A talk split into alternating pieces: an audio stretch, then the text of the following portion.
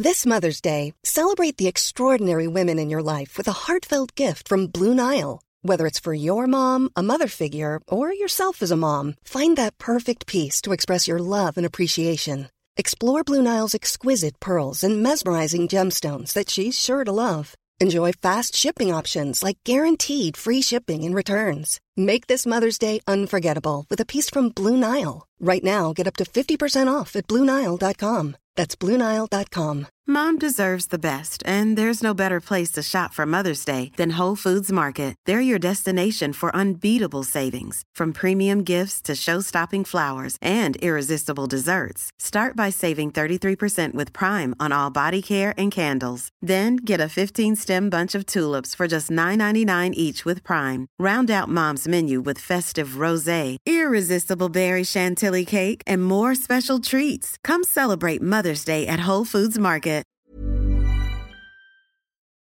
Welcome to the Badass Women's Hour podcast. Three women, one podcast, and a whole load of badass with me, Harriet Minter, Emma Sexton, and Melanie Usabi. This week, we speak to author and talent manager Melanie Blake about her career in entertainment and her new book, The Thunder Girls. Underwear, armpit hair, many imitators, but no one compares. Badass Women's Hour Excel with Harriet Minter, Natalie Campbell, and Emma Sexton on Talk Radio. One, two, three, four!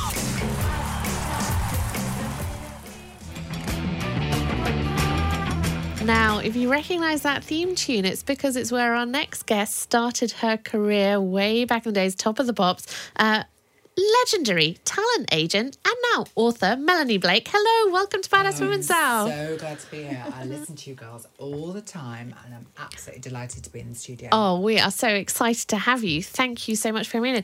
Now, I'm going to kick off talking about your book because I had a little do. flick through at the beginning. I'm so excited to read it. I can't wait. Yeah. It's called The Thunder Girls. It's a bestseller and it is the story of essentially a girl group coming back, which Absolutely. feels a bit appropriate at the moment because Well- there's a lot of them. The thing is about Thunder Girls, it's actually a tale of friendship. They just Yeah. happen to have once been the world's biggest girl group. Now, 30 years ago, at the height of their fame, as is often the way, the lead singer, who didn't have the best voice, mm-hmm. decided she wanted to take it all for herself. And she didn't just take herself away from the band, she took the management, she took the label, she took the contracts, and effectively ended the other three girls' careers. so she really is evil personified. Or is she? You'll have to find out. but to start with. So we don't see her for 30 years. And for 30 years, she's had an incredible career. And now she's kind of relegated to pressing a buzzer on a chat show and Yeah. a, uh, sorry, on a big talent show. She's not what she was, but she's up there. She's been ripped off by a toy boy husband, of which I've seen a lot in celebrity client land, uh, and is forced to attempt to reunite the Thunder Girls to headline an all male lineup at Wembley Stadium for enough money to save her house and her reputation. And so she has to seek them out and eat humble pie, and it is full of glass, grit, and all sorts of stuff. It's it's an epic tale. It's over thirty years. It's kind of like a lace type for Shirley Conran Which was just one of my favourite books growing up. Absolutely, and they I just mean, don't exist anymore. There's No. such a snobbery of this genre. So this book originally, this book originally, I wrote the first draft in '99 when I was at Top of the Pops. I was broke. I was living in a bed bedsit. I was skint, and I had a fantastic um, uh, publisher offer me a fantastic deal on the condition that I would change the women's ages. They're in their 40s and 50s. And I said, but that doesn't make sense. These are women, they're not girls. They've had to have divorce, death, life, marriage, everything that could go wrong in their lives in order to be able to feel that pain. And they said, yeah, nobody's really interested in middle aged, uh, lower class working women. So take it or leave it. And I didn't take it. I then went on to become a very famous talent manager, and uh, uh, that sort of kept me busy for like 15 years. And then uh, three years ago, I started writing. I became a columnist um, for a national uh, newspaper, and then um, Thunder Girls sort of kicked its way out of the cupboard about two years ago, and it's been a bit of a roller coaster Did you just kind of d- dig it up? Were you just like, I've written this book and it's sitting, it's sitting there, kind of, you know, on on the draft somewhere, and did you did you did you kind of have to refresh it, or is it in the Oh, to- stories no, you no, I had to completely rewrite it because there was no trolling, there was no digital media, there was no, um, there was, there was the world that we're in just didn't exist then. The women are the same, the story is the same, but the manipulation of this com- uh, Yeah. is completely different. And obviously, in this time as well, you have just been in depth in the industry. So seen you've seen it all. right? How much of that has then made it into the book? The irony is, I wrote it before I saw it, Yeah. and then I lived it and found out that it was true. So it Wow, was okay. a piece of fiction, but now it's a piece of faction. Do you think, because you, I think you've said somewhere, you know, that one of your role models is Jackie Collins. And when I read her books, I'm always like, this is, this is extreme. It can't possibly. But she says it is, It right? absolutely is. So with this book, at one point, the publisher said to me, um, "Listen, we need to talk about some of these chapters because, like, you know, we know it's fiction and people want escapism, but this just isn't possible." And I had to sit them down and go, "Let me tell you about this, and let me tell you about this, and let me tell you about this." And they were like, "Okay, send it to print." so like, it is absolutely. I mean, you will have. We've got cameras on us in here now, but you will have seen stuff yourselves. Yes. Like, you know, it is everything. Like, you know, some celebrities are monsters and some are not. And in Thunder Girls, we have a mixture. I Oh. cannot wait. I can't, I know. I'm It's- so it's excited to read it. I'm just going to be reading read. it in the cab home. You'll read it in two days. Literally, everybody that's read it, even people with busy schedules, mums that are up late with kids, and literally people, once you to start, you, you can't get through it because it's such a weird sort of um, element of past and present together. You just kind of want to know who they are now versus who they were. And then also, you don't realize it, but the men in the book have really sort of been playing quite a, Yeah. a large part in manipulating their strings and i found that massively myself across the board in my entire career uh, that that goes on generally So when you say that, we talk about the media industry, and I think we all sort of know that the media industry is male dominated, Yeah. but we see these incredibly powerful female celebs, and we go, Yeah. well, you know, they're making lots of money, and they Yeah, appear to have. generally. this is it, right? So how much of that power is real, and how much of it is just perceived? Well, I would say it is a very um, strange dynamic still to this day in the business. I mean, this is fantastic. This here we are right now, badass women, and you all of which are. Um, but you know, you guys are quite rare doing this, and that shouldn't be the case. You know, we have loose women. There is just one show. that one, should yeah. not be the case. It is still totally unbalanced. But most importantly, I find the biggest discrimination, which is not just based on gender, is working class. There is literally such a huge situation still. The class ceiling is ginormous. Now, this play, sorry, this book is now a play which has been adapted already, which I did. Now, 14 promoters, again, 20 years later, best selling book, 16 countries, number one, said, mm, bunch of middle aged women, working class, don't think so. So we took it to the Lowry, which is an incredibly prestigious venue in Man- in Manchester. It's actually Salford, but people think of it as a hmm. bigger area. It's sold out. It has its world premiere preview in September. You cannot get a ticket to get in there. It literally is. I saw the set the other day. It's unbelievable. Again, we've proved everybody wrong. There is such a stigmatism on not only gender, ageism, but classism. Like women have three times the battle to get anything over the line. It's just it's a disgrace, really. When I did the Nolans reunion in 2009, which was 10 years ago, and this book is not based on them at all in any way, shape, or form. They're nothing like this because they actually are related, so they have to speak to each other again, whereas these people don't. Um, 12 male promoters. I went to them and went, I really think there's an audience to do this reunion for, for the Nolans. Colleen Nolan is very popular. Yeah. You don't have to be cool to be popular. A lot of people in the country really like her, and I think they want to see them again. You know, you go to any disco, people are going to be dancing to that song. They, again, they laughed at me and went, nobody wants to see this. Hello, two million at the box office in 24 hours. Broke all records. We beat Take That and Cliff Richard was huge at the time with a, a show called The Time Machine. And we won the Marketing Award of the Year. And they were on the news at 10. Wow. And the arenas were full. There's just this huge um, stigma. Yeah, there's this assumption, isn't there? Yeah. But I, time and time again, you put something out there, and clearly there there is the audience and there is the appetite. So why do you think it's still such a battle? Well, I can tell you now that that battle has not changed. This book, The Thunder Girls, that you definitely want to read, by the way, um, is with a ginormous publisher, and yet it is not in half of what you would consider the legitimate bookstores. It's in the supermarkets, which is great for me because I connect with absolutely the mainstream audience. But the point is, the snobbery is there that despite it having more pre-sales than other ones and it was number one before it even came out um people looked at it and went mm, not really sure working class hello soap operas hello like national newspapers hello radio that's being listened to that like by people who have jobs and actually work for a living and are actually working class. That is the whole point. We're out there. 60% of the of um of britain is women and they're over a certain age I did a big interview last week with the bookseller, which obviously is a serious trade mag, and even they said that there is a snobbery inherent that like the Jackie Collins genre almost has died with her, which is Yeah. tragic because women want escapism. And certainly in these political times, God knows we need a break from Brexit. And Yeah. this is the sort of thing that you would do when I grew up, and I'm from a very underprivileged, difficult background. I took solace and escapism in reading Shirley Conran, Jackie Collins, Judith Krantz. Jilly Cooper. Jilly, Coo- well, Jilly Cooper was a little bit later, and let me tell you, that gave me ideas, um, uh, some of which were realised. Um, and, uh, you know, we wanted to, like, I've had a, a crappy childhood and a rough time and lived on food banks and struggled. I don't want to read about that. I want to read about glamour and gorgeousness and backstabbing and- Escapism. and, escapism mm-hmm. and revenge.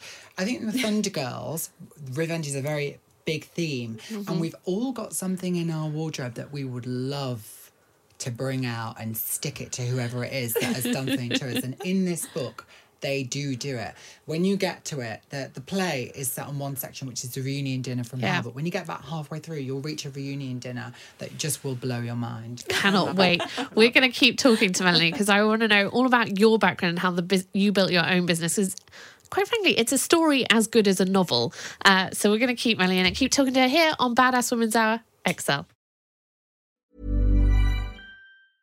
Normally, being a little extra might be a bit much, but not when it comes to healthcare. That's why United Healthcare's Health Protector Guard fixed indemnity insurance plans, underwritten by Golden Rule Insurance Company, supplement your primary plan so you manage out of pocket costs. Learn more at uhone.com. When you're ready to pop the question, the last thing you want to do is second guess the ring. At Bluenile.com, you can design a one of a kind ring with the ease and convenience of shopping online. Choose your diamond and setting. When you find the one, you'll get it delivered right to your door. Go to Bluenile.com and use promo code LISTEN to get $50 off your purchase of $500 or more. That's code LISTEN at Bluenile.com for $50 off your purchase. Bluenile.com code LISTEN. Spring is my favorite time to start a new workout routine. With the weather warming up, it feels easier to get into the rhythm of things. Whether you have 20 minutes or an hour for a Pilates class or outdoor guided walk, Peloton has everything you need to help you get going.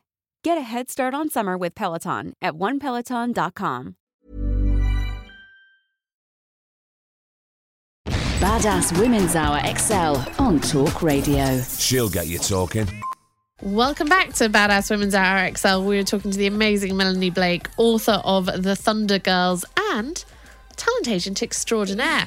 Uh, Melanie, before the break, we were talking about this kind of, you said, the snobbery around working class people, and particularly working class women throughout, well, particularly the publishing industry, but I think in all industries. Tell us a little bit about your background. So I come from uh, an incredibly um, difficult background because my dad found uh, religion and sort of affected our entire life. So when I was six years old, my dad joined uh, a, a very extreme version of a born again Christian cult, but it wasn't really uh, a standard version. It was a version that was sort of like followed the Bible to the letter, which just did not make sense. And anything that was not in the Bible was considered a false idol. Ironically, including Top of the Pops. so I was banned from watching Top of the Pops because it was the devil's oh work. and I was six, seven, eight, nine. And I was like, okay, I'm young, but I know this is wrong. Like, mm. this just does not seem right to me. So I fought it all the way, but it was horrendous. We literally went from kind of normal Coronation Street. I'm northern, and uh, a sort of Coronation Street sort of like life, got all kind of nice and and just like average. You know, we didn't have much, but it was fine. To nothing. Like he gave all of our stuff away. Uh, you know, the church got everything. We we literally lived on food banks, which I didn't actually know until food banks became quite popular. About uh, not popular, but popular in the news about Yeah. four or five years ago. And I was like, so that's why we had jelly beans and till tinned peaches. I could never understand this Yeah. weird shopping list that we used to have, and then I realized it was donated food. But we had to go to charity shops, and like we literally had nothing. But worse than that, like this sort of rule, television was banned, and all these things were banned. And my dad specifically had this strange um, attitude towards women, where he would say to me, "All women over thirty are finished." Oh wow. Yeah, he really did do that. And I said, I don't agree with you. I think all women over 30 are still girls. And actually, they probably only become women when they hit their 40s and 50s. And even then, they're still warming up. I just knew it was the 80s and 90s. There were strong women all over. If it hadn't have been for that, I wouldn't have had those examples to look around. My mum was broken by it. And she was a, a cleaner and she used to take me with her on her rounds. Uh, and in order to keep me quiet, she used to let me get books from the library. And that is how I discovered Jackie Collins because I snuck out Rockstar and read it. Great and as I watched my mum scrub the floors on her knees, I read this book about women that all had terrible lives, didn't marry wealth, Yeah. didn't manipulate it, and actually just, just climbed their way to the top. And something in me sort of snapped and went, This is not for me. I won't have this. Not that that was a judgment on her cleaning. It was nothing to do with that. It was the fact that she was doing something she didn't want to do because she had to do it. And I think going to those houses, I mean, our house was terrible. It was very run down and broken. Once it broke, that was it. You didn't get it back. Um, kind of rubbed it in even worse to me. I had to go to these posh people's houses and see what we didn't have.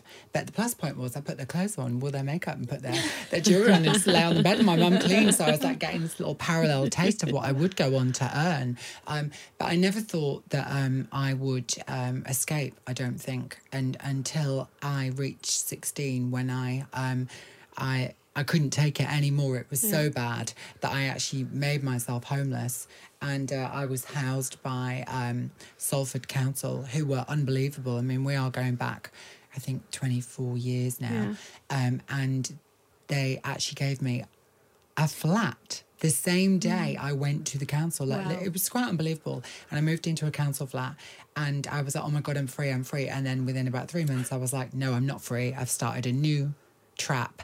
I have to just follow my Yeah. dreams. I want to work in entertainment. I don't know what how, but Manchester, where I'm from, was not the media city of the world that it is now. And I just thought, no, I've got to get out of here. So I gave the te- t- keys back, which were like, which was a big deal because I was making myself homeless again. And I got a one way ticket to London alone, and I knew no one. And I arrived on my 17th birthday. Mate, That, did you have anywhere to stay? Did you have a No, job? You nothing. just I literally I opened it. It was does Loot still exist? It used to Yep. exist. Yeah, okay, yeah. right. I remember well, Loot. Well, and it had rooms, and I literally found a room. It was fifty quid a week. It was in Streatham, and I went and got into this room, and then I set about trying to break into entertainment. I mean, so we're now in about ninety six, and where I had this vision that I could do this from, I have no idea. But I wrote letters to everyone. I'd like, obviously, they must have been so embarrassing. It must be like, I'd love to be in TV. Like, I get them myself now, but I always reply. And uh, all I got, the only work I got was handing out flyers uh, at leaflets, uh, at exhibitions, and so on and so forth. And this one day, I was at Euston Station and I was handing out flyers. And I'd been in London like two years, and I was like, oh God, this is really not working out, but okay. And, um, this woman walked past me and I was sampling drinks. It was like a, a, red drink, and she knocked it out of my hand and went, Get a real job. And I was covered in it. And I walked back to where we got changed at Euston, and I thought, I said, I'm done. I give up. I'll go home. I'll take the keys to the council flat. I'll be grateful. I gave it a go. I got here, it didn't work. Phone rang. The agency that had sent me for the flyer said, Have you ever been a camera assistant? I went, Yes. I had no idea what one was. They said, Do you know where Elstree Studios is? And I went, Yes. And they went, Can you be there tomorrow? And I said, Yes. And I literally the next day turned up, no idea what I was doing, and was walked through security at Elstree Studios, saw the EastEnders thought, set, thought, Wow, this is serious, and was told, This is where you're working. Looked up, and it was Top of the Pop Studios. No way. Total way. It happened just Wow. like that. And between that door and that corridor, my life was about to change as soon as it opened. But then, how do you go from being a camera assistant to like a top class? I mean, celebrity agent. By not being a camera assistant, I literally was the worst camera assistant in history. Within five minutes, the guy looked at me and went, You have no idea what you're doing, do you? And I was like, Absolutely not. And he went, Just stand over there. So in the studio was Kylie Minogue, Spice Girls. Of course. I think Aerospice, uh, uh, uh, Aerosmith were there. Not Aerosmith. Uh, and uh, I um, thought, They're going to fire me. I am so not coming back. I've got nothing to lose. Yeah. So I watched the rehearsal period and it was so weird because in those days I used to rehearse in the afternoon and there was nobody there. The managers weren't on the floor. Um, it was just the stars. And I mean, world famous Mariah, Madonna, all the biggies were in the studio Wow. in the afternoon. And I was watching Kylie Minogue rehearse and I noticed that there was a blue light on her in the chorus that made her look really weird. And as she came off stage, I went, Do you know that in the chorus the lights make your hair look blue? And she went, No. I went, You might want to check it back. And she was like, Thanks very much for that. And she looked kind of annoyed that no one had told her. And I realised right then and there that nobody told pop stars the truth. Mm. So I thought, I've got six hours. I'm going to tell them everything I can. Oh so I went to Westlife and they were all sat on, on chairs and they're known for a key change, right? Yeah. Where they stand, Stand up. up. Well, they had silk shirts, seats, and wind machines. These three elements do not go together. so again, no one was helping. So I went over and went, listen, turn that monitor around and you tell me if you think that wind machine's a good idea. wind machine was off. By the end of the day, I had basically done all of that and the rest. And then I was getting myself ready to go and I thought, brilliant. I've, I've done it all. Uh, I've had my day. I'm off. And they went, see you next week. And that began a four year reign. so, so was your job then to basically critique pop stars? No, I actually had no job. That I was still allowed to come to work and just still got up. paid. Like I had no job for four years. I literally was like, I don't know, was I like a sort of fluffer to the to the stars? But like I would hang out with J Lo, J Lo, who was the loveliest person ever, but had like fifty entourage.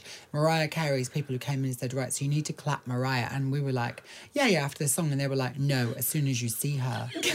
And we were like, no, that's not going to happen. I say we, I wasn't. The exec producer was doing that sort of stuff. But like, I saw it all, and uh, and what happened was Claire Richards from Steps was the lead singer, so she was really interested in the other people's performances. So she would come into the rehearsals and she would watch the other singers, and we would sit together. And she said to me, "Do you know you've got a brilliant eye for what's going on and a great ear?" And I would predict that's a flop, that's a hit, that isn't whatever. And I was literally right every time. She said, "If I ever went solo, I'd hire you." I went, "Please." She said, "Hire me? I don't even know what I'm doing here. I don't have a real job." And like, and she was like, "No, you've got the instinct, and, and you can't buy that." She went, "If I ever go solo, I'll call you." Anyway, skip forward. She leaves steps. I finally get fired from Top of the Pops and it gets taken over by someone who realises that I don't actually do a job. And I'm in my bed sitting in Kentish Town. I'm £50,000 in debt. I'm about 22 at this age. This is back in the days of PPI where they used to love giving you Yeah. loans. I had five loans, four credit cards.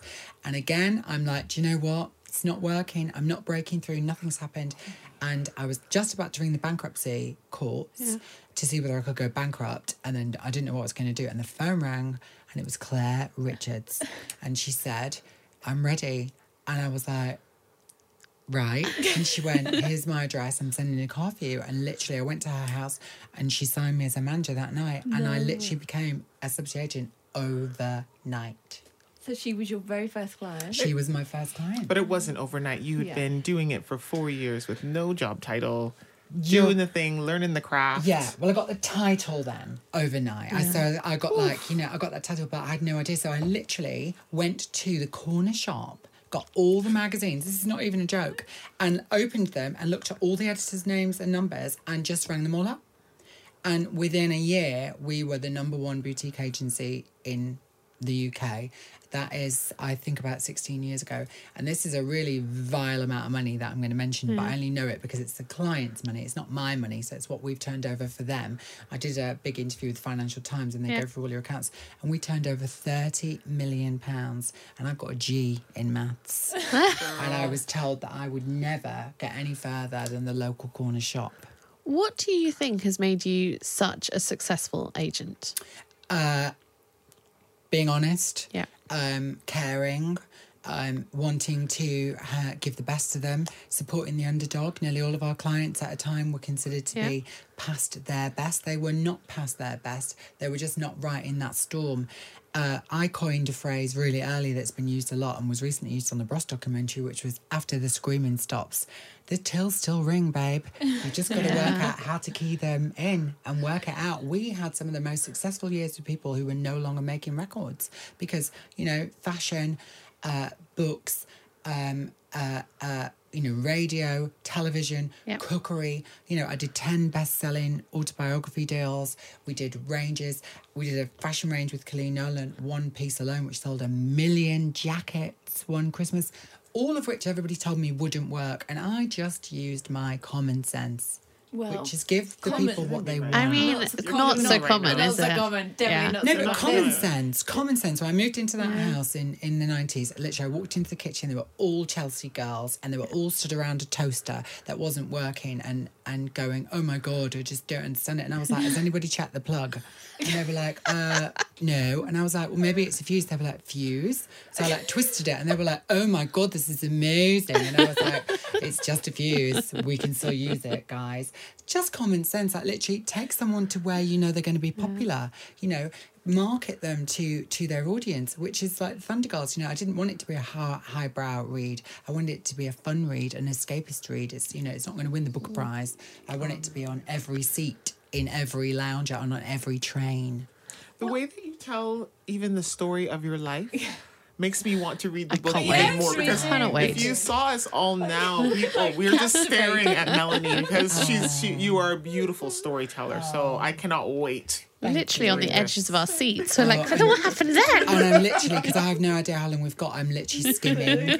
like there is like literally, I'm skimming. There's so much that has gone. What has been a I've seen. highlight for you? It has to be that 2009 Nolan's tour, seeing the arenas. And it was also the lowest point for me as well at the same time because my mum was there. Uh, I don't know if anyone follows me on Twitter, Melanie Blake UK. I'm very active on Twitter and terrible on Insta. Um, and I posted a photograph of us together from that night. And little did we know that she had uh, ovarian cancer advanced and Bernie Nolan, the lead singer, had advanced breast cancer. And the night that was the highest high, actually two really incredible women that were stood right next to me were both dying and didn't know it. And within two years would both be dead, both in their early 50s. And that was a real game changer for me. Oh, you are amazing.